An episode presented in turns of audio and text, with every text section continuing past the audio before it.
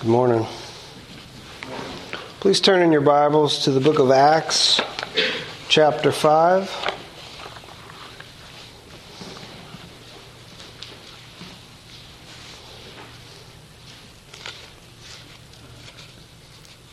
Let's have a word of prayer.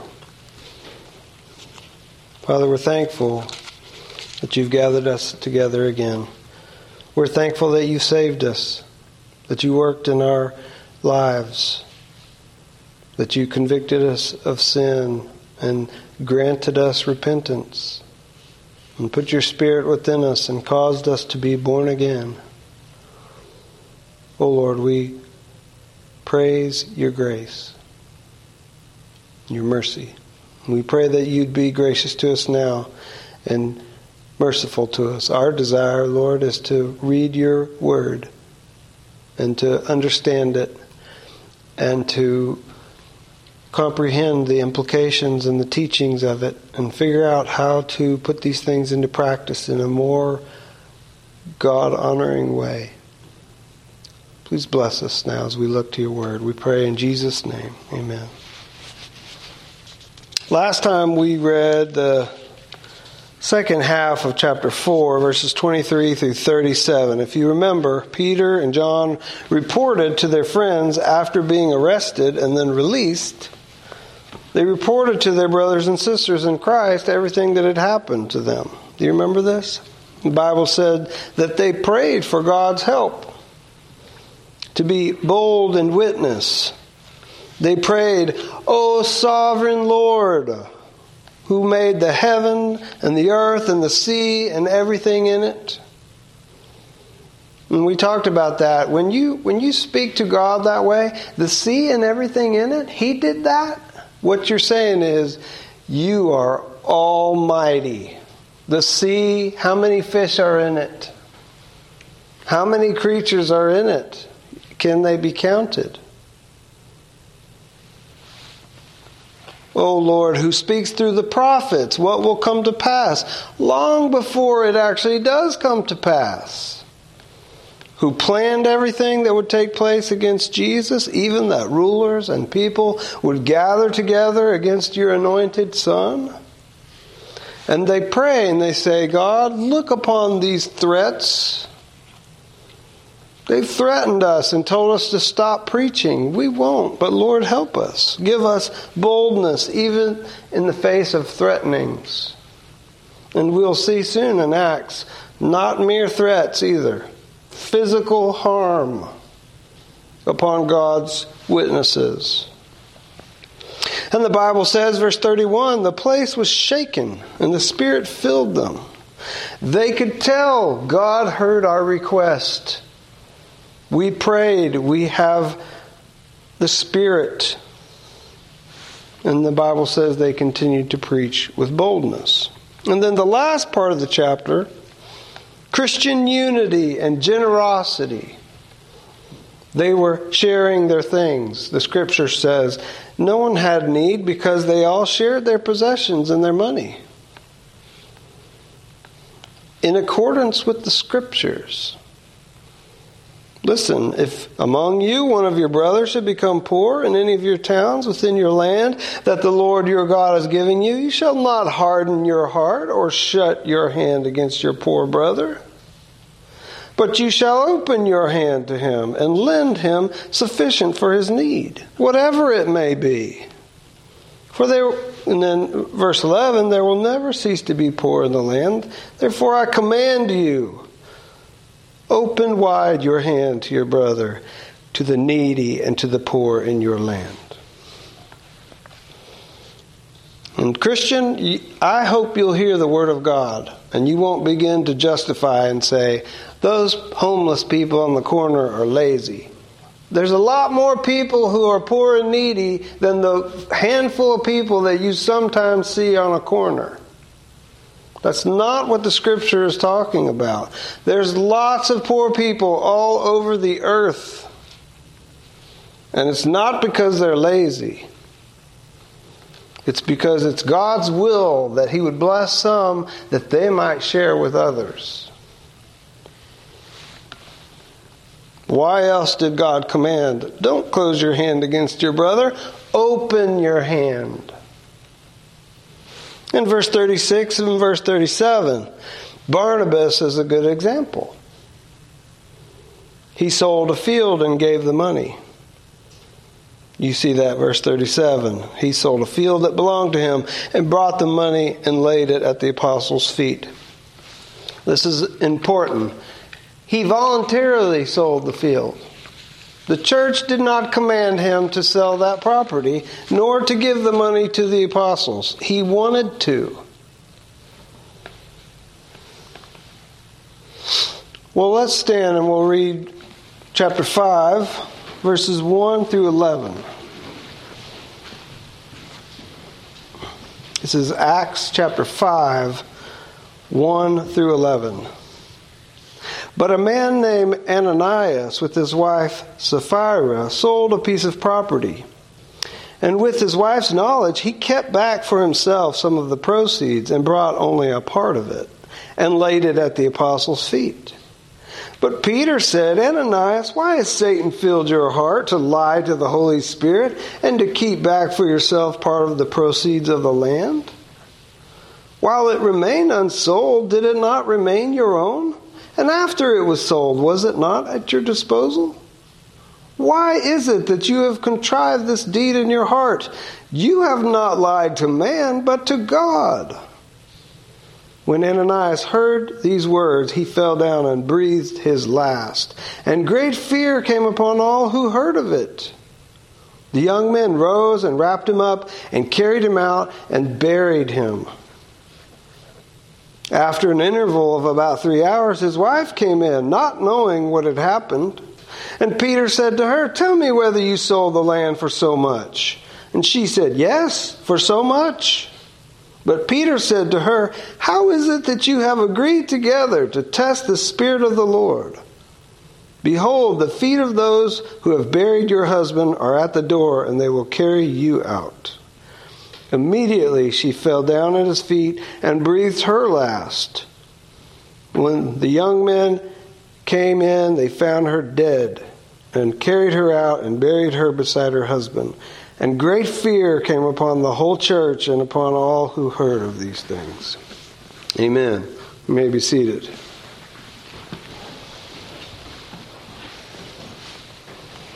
So verse 4 ends with, we hear of Barnabas, this son of encouragement. He sells a field because he wanted to. He wanted to bless the church. And Ananias and this couple, Sapphira, we hear of a piece of property that they sold. And they gave some of the money to the church, but not all. Now what's the problem here? Were they commanded to sell the property? No, we will see, they weren't. Were they commanded to give all of it? No, they weren't. They seemed to see Barnabas sell his field, and they wanted to appear very generous and get on board with this praise that Barnabas is receiving. One commentator said, and I think he's right, there may indeed be the further implication that Ananias and Sapphira had vowed to give the whole proceeds of the sale to God, but then changed their mind and handed only part. Doesn't that make sense? They were not commanded to do this.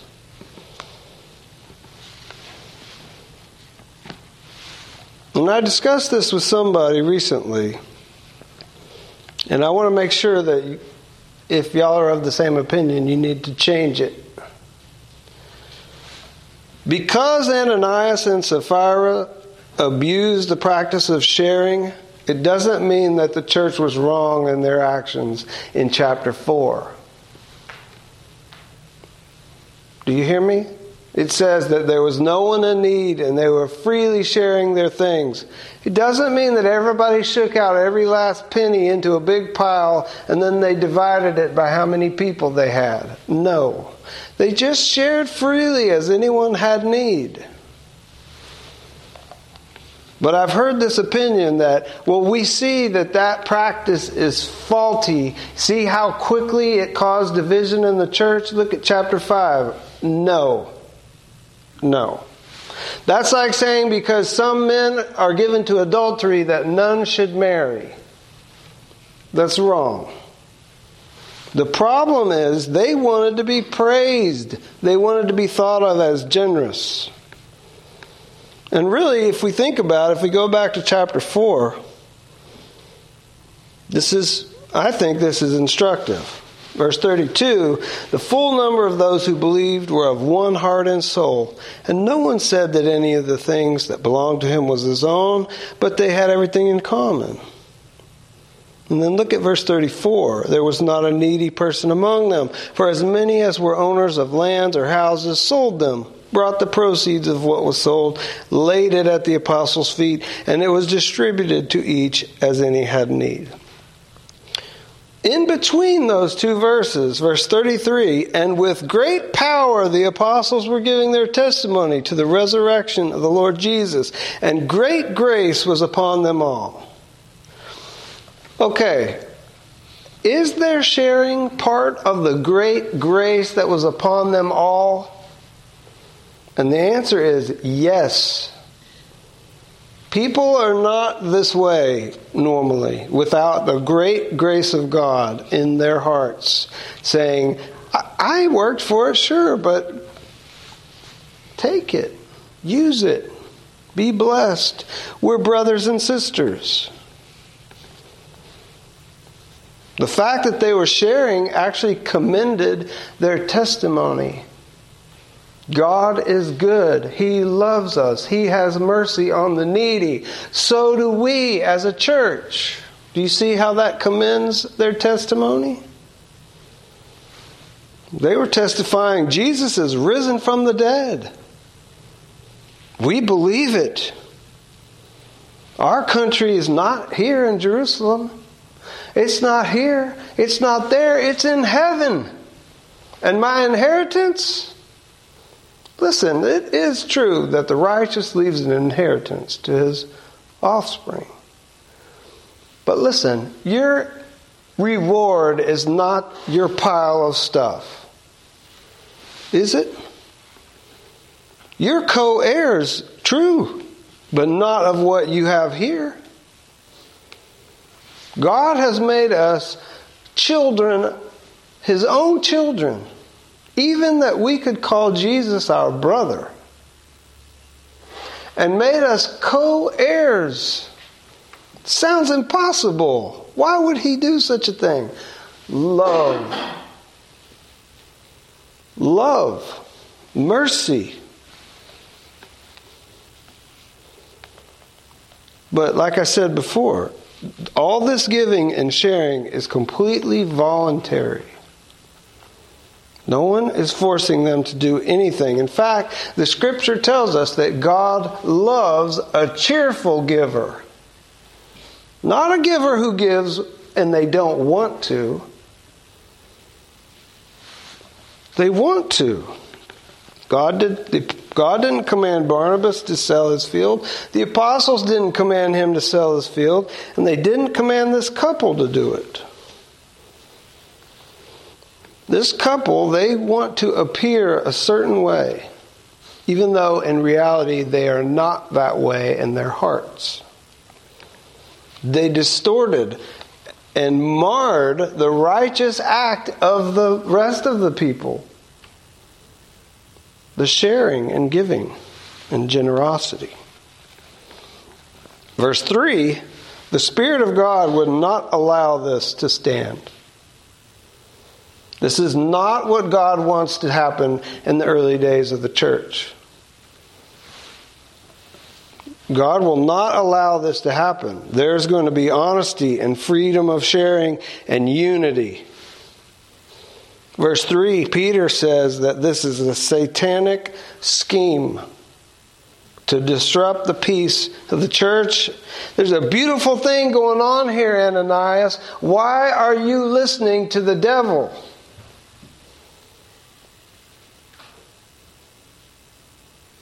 Why has Satan filled your heart to lie to the Holy Spirit?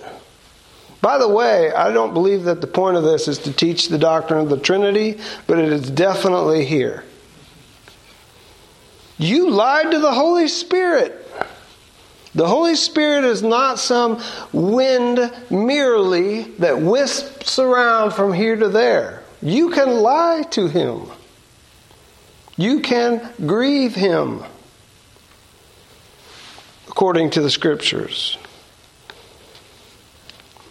Verse 4, we see, which we've already discussed, but Peter tells him, this was voluntary. You're bringing this trouble on your own head. It was your field. You didn't have to sell it. You chose to sell it. And when you sold it, you didn't have to give it all. You see, there must have been a vow on their part. We're going to sell our field too and give it all. And then they didn't. It seems that that's the problem. He says, after it was sold, was it not at your disposal?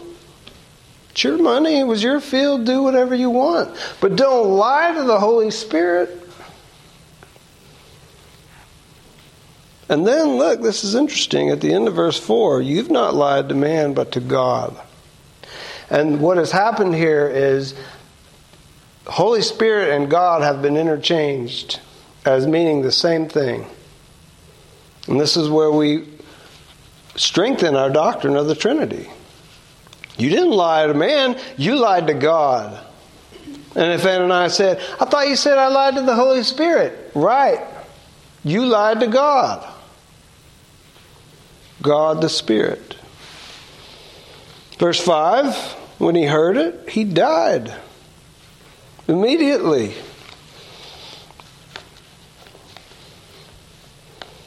Listen, we sin all the time and God doesn't strike us dead. You know why? Because He's very patient and long-suffering. If He did, it would be justified. We need to remember that. When you think about, why does bad things happen to good people? What good people? Who? God looked down from heaven and saw there were none who sought after Him or sought to understand. No, not one. Well, we might say, well, yeah, but they're a lot better than most people. Okay, well, John Calvin discussed this in his study guide that he gave to the king. And he said, when you look at something, if it's very, very black, and then you compare it to something that's a shade of gray, in the right lighting, it might even look pure and white. But it's not. You're comparing it to something that's extremely black. Compare it to the holy, unblemished gleam of God, and you'll see it's not clean. It's not innocent.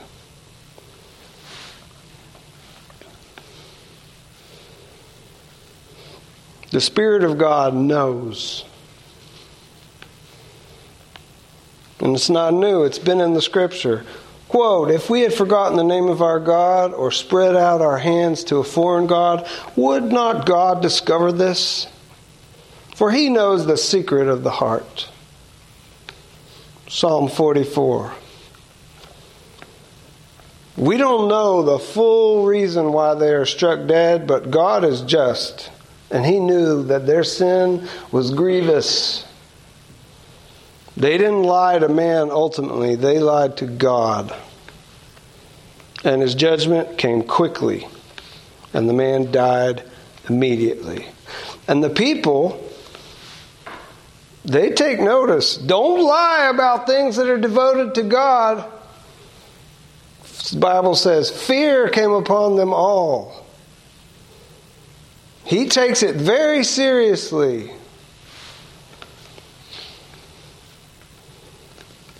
Listen, quote, O Lord, what can I say when Israel has turned their backs before their enemies? For the Canaanites and all the inhabitants of the land will hear of it, and they will surround us and cut off our name from the earth. And what will you do for your great name? And the Lord said to Joshua, "Get up. Why have you fallen on your face? Israel has sinned. They've transgressed my covenant that I commanded them. They have taken some of the devoted things.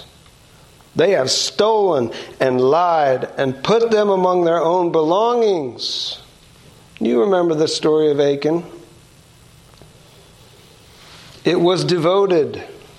And oftentimes in the scriptures, when things are devoted to God, they're either destroyed or given over to Him, never to be taken back.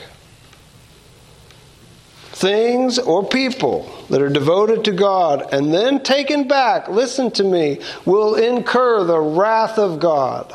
They are cherem to Him. Don't take it back. It's mine. This is why the Bible warns us, don't make vows.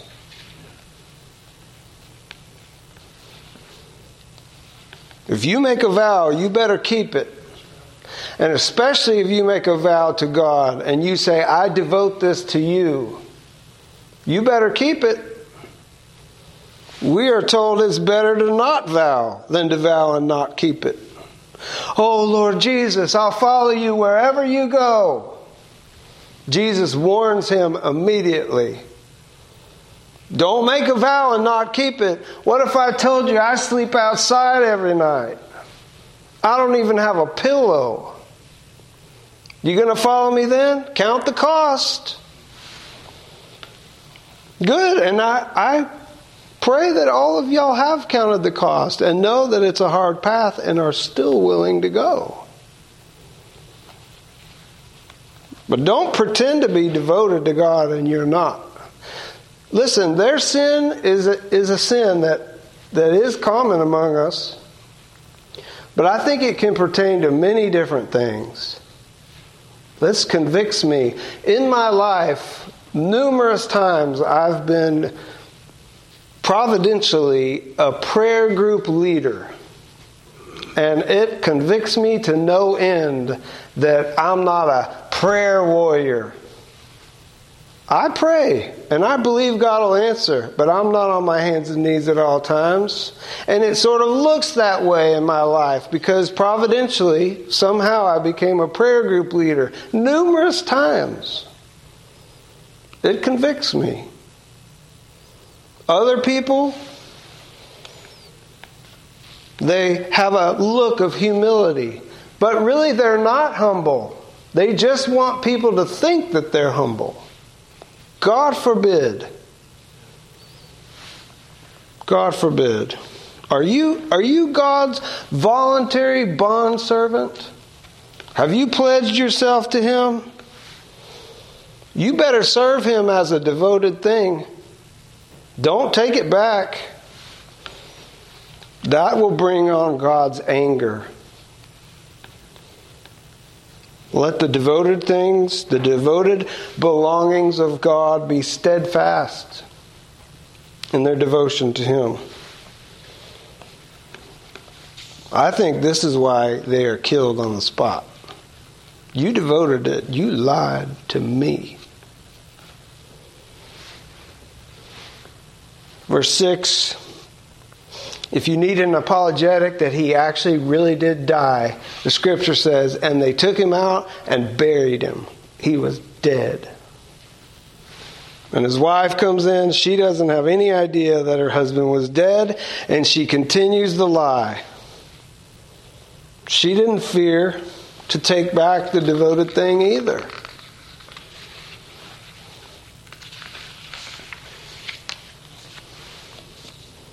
Verse 9, in the common vernacular, Peter says, "Really? Really? Y'all have agreed together to lie until the end? You don't know that your husband's already dead. He lied to me too. And to God. Really? You're going to put God to the test? Do you think the Spirit really sees or cares? You want to test it?" Verse 9, "How is it that you've agreed together to test the Spirit of the Lord?" If one person sinning is not bad enough, it's a conspiracy. We'll tell them that we gave it all, but we'll really keep back some. If they ask you, listen, if they ask you, tell them we gave it all. They planned it out. They had to have. Behold, the feet of those who buried your husband are at the door. They'll carry you out. Verse 10, immediately she dies and is buried next to her husband. God was not going to allow this type of hypocrisy in the early church. He wanted them to be afraid. The Spirit knows.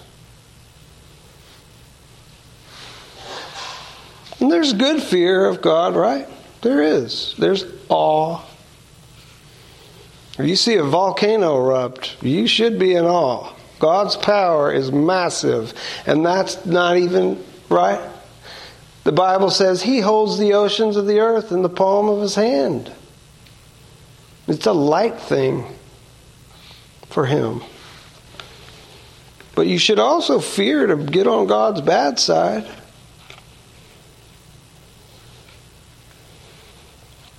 This increased fear in the church, they needed to know. God knows. He sees.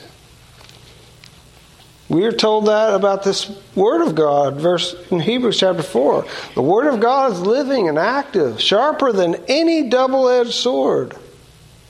It pierces even to dividing soul and spirit, joints and marrow.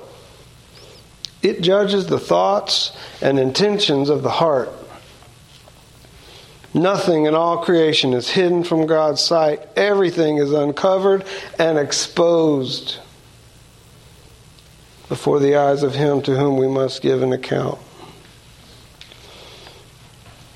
This is what happened. And perhaps you hear this and you know, you say, I'm guilty of this too. I'm holding back. I took back the devoted thing that belonged to God. Maybe you took back your own life. You devoted it to God, but now you've taken back part of it. And we could have a discussion about that too. Why'd you take back part? Do you think God won't satisfy you? Do you think you'll be disappointed if you give it all over? You won't be. God is no man's debtor. You won't give more than He gives, ever. He gave His Son for you. The most valuable thing in the history of existence. He loves you. But if that didn't work, I'd say be careful. Don't take back the devoted thing. That will incur God's wrath.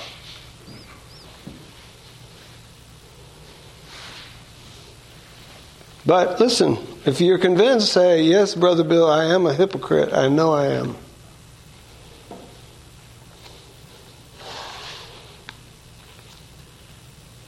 There's hope. There remains hope for the sinner. There remains hope. Listen, even the sinner who's in sin, there's hope. You're still alive, friend. If you're still alive, there's hope. His mercy's new every day. We actually get the answer to this question in that same passage in Hebrews, in the next few verses. Since we have a great high priest who's passed through the heavens, Jesus, the Son of God, let us hold firmly to what we profess. We do not have a high priest who's unable to sympathize with our weaknesses. We have one who was tempted in every way that we are, yet was without sin. Let us then approach the throne of grace with confidence that we may receive mercy and find grace to help in our time of need. Listen, God knows about your sins. It's open and exposed. You try to hide it. And listen, in God's mercy, many of our sins He does hide and conceal. And we should thank God for that, because we would be utterly ashamed, wouldn't we? But listen, He still knows about it. He knows. He knows about your weakness too. And you know how He knows? You know how He can sympathize? Because He became flesh. He dwelt among us. He became like us. He endured suffering and temptation and weakness. You say, God was weak? Yes, He made Himself weak. He fasted in the desert for 40 days and was tempted sorely by the devil. And the Bible says at the end of it, the angels came and ministered to Him. I can conceive of Him being utterly exhausted and in need of attention. The angels ministered to Him. He knows about our struggle. You think He doesn't know? He knows.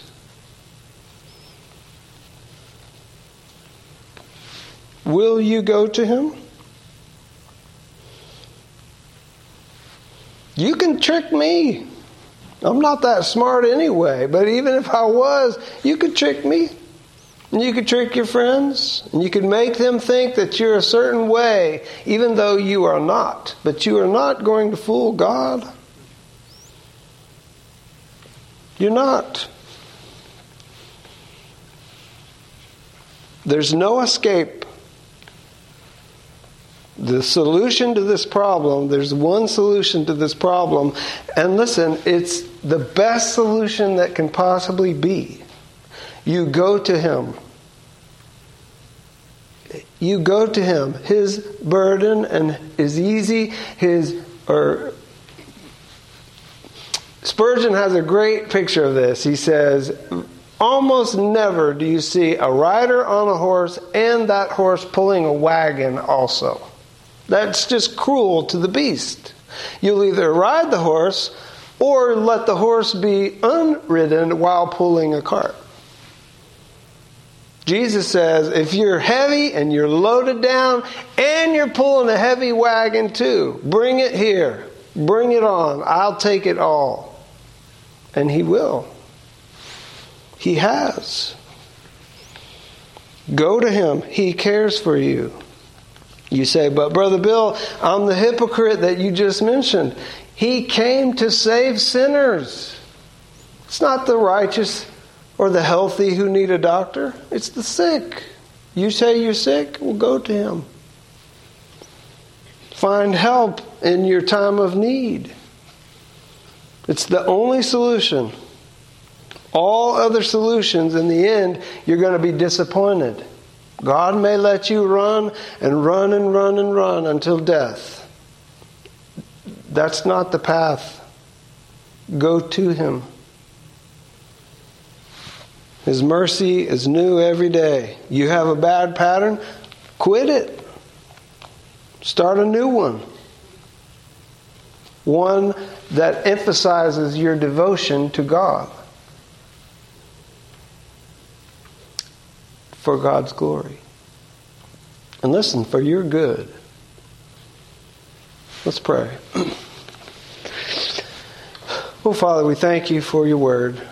We thank You for this reminder about things that are devoted. Oh Lord, we all have to confess that we've fallen short of what we would wish to be. Lord, have mercy on us. Help us to be more devoted to You in every way. Help us not to be filled with the hypocrisy of the Pharisees and the scribes. Help us to be sincere in heart and to be good. We ask that You bless our fellowship together and our communion time as well. We pray in Jesus' name. Amen.